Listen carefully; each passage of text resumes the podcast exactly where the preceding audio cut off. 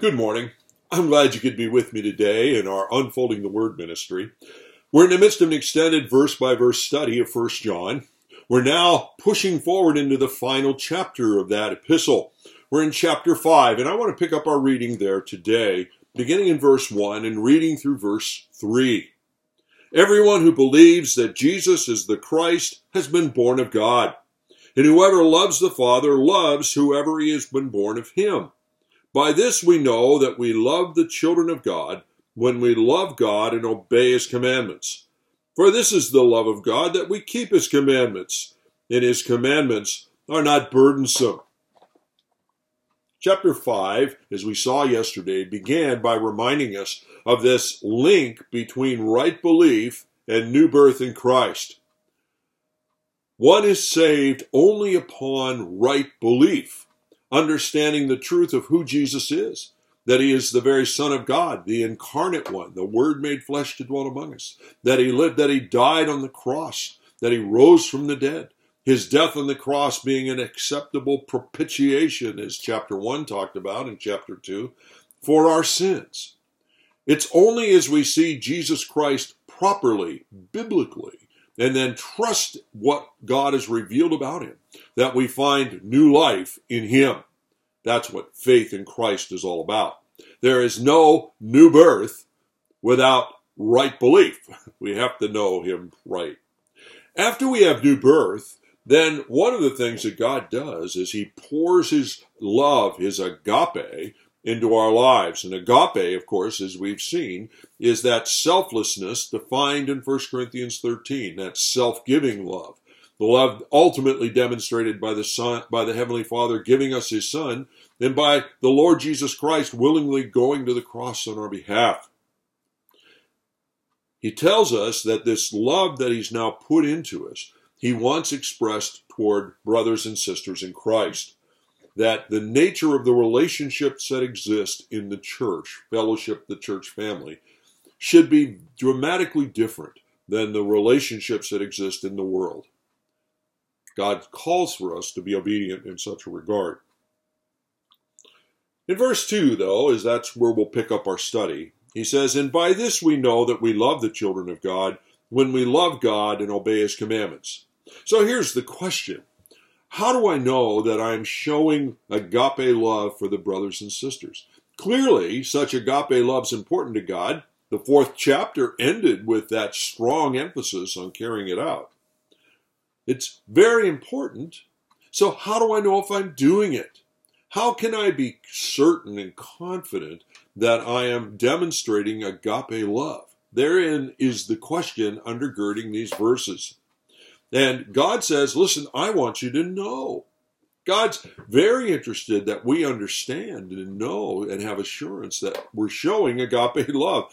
The word know translated in verse 2 here in the English translates the Greek word nosko, which we've encountered before in this uh, study of First John. Nosko refers to either experiential knowledge or relational knowledge. That's in contrast to the Greek word eidon, which refers to a factual knowledge. Uh, not that they're in conflict with one another, but it's the nature of the knowledge itself. And so, what God is saying, I want you to know in your experience that you're showing agape love. He wants us to have experiential proofs that we're showing agape love. And so, He goes and gives us three fundamental proofs to us that agape love is truly the nature of how we're dealing with people.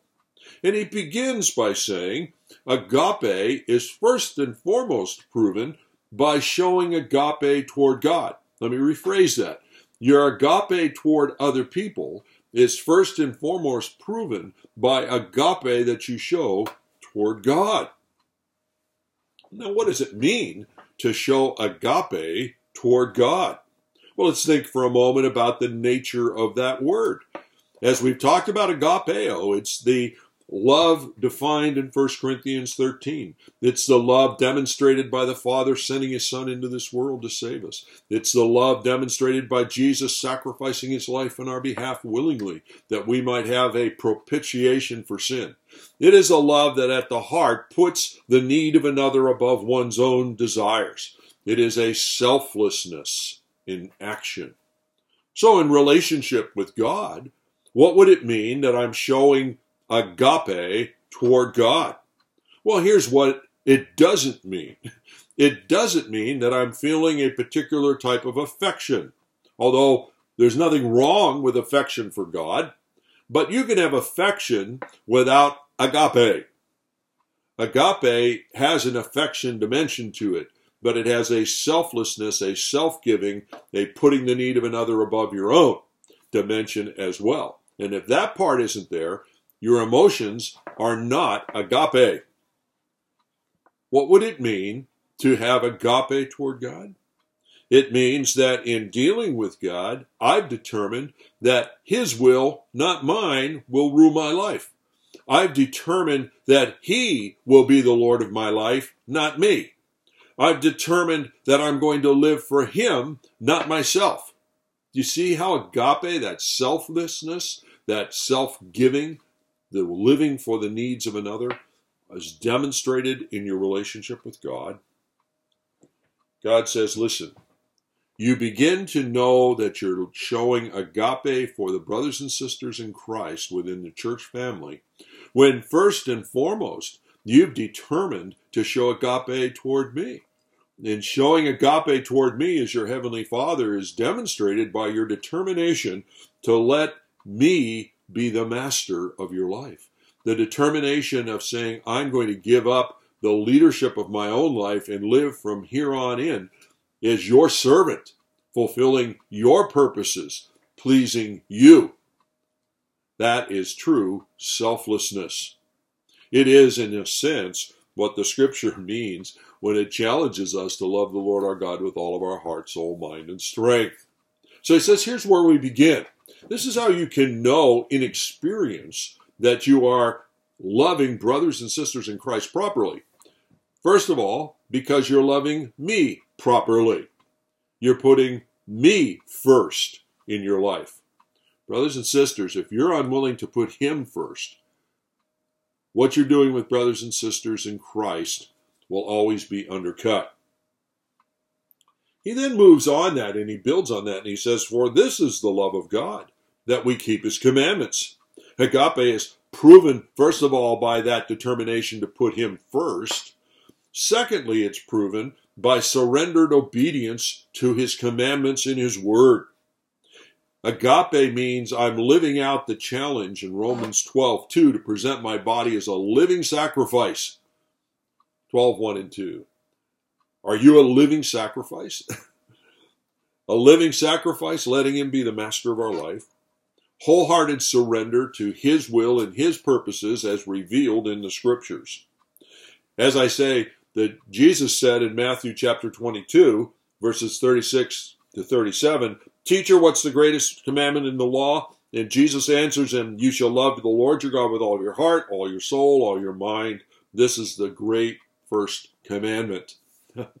okay, the love of God is to keep his commandments.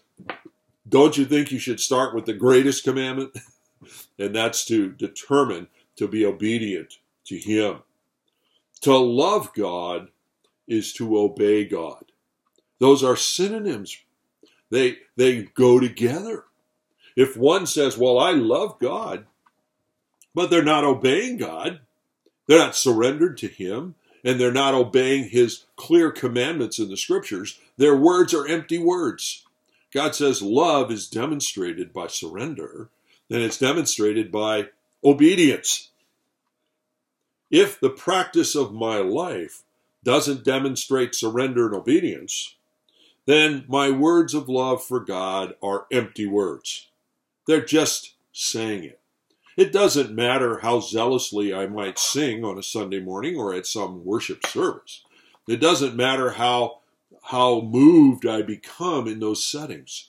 That's not the love God's looking for. He is looking for the nuts and bolts love of letting, of being surrendered to His will and obedient to His commands and enabled by His Holy Spirit, who now indwells us, to carry out those very commitments in our life. By the way, that's why the Great Commission that we encounter at the end of the book of Matthew is spelled out in this way teaching them to observe all I've commanded you, going out into the whole world, sharing the gospel, certainly, but teaching them to obey all I've commanded you. We're not understanding God's purposes in this world for his people if we're not understanding it involves observing all he's commanded us to do. so, agape is shown by a surrender to the purpose and plan of God in our life. He's now master.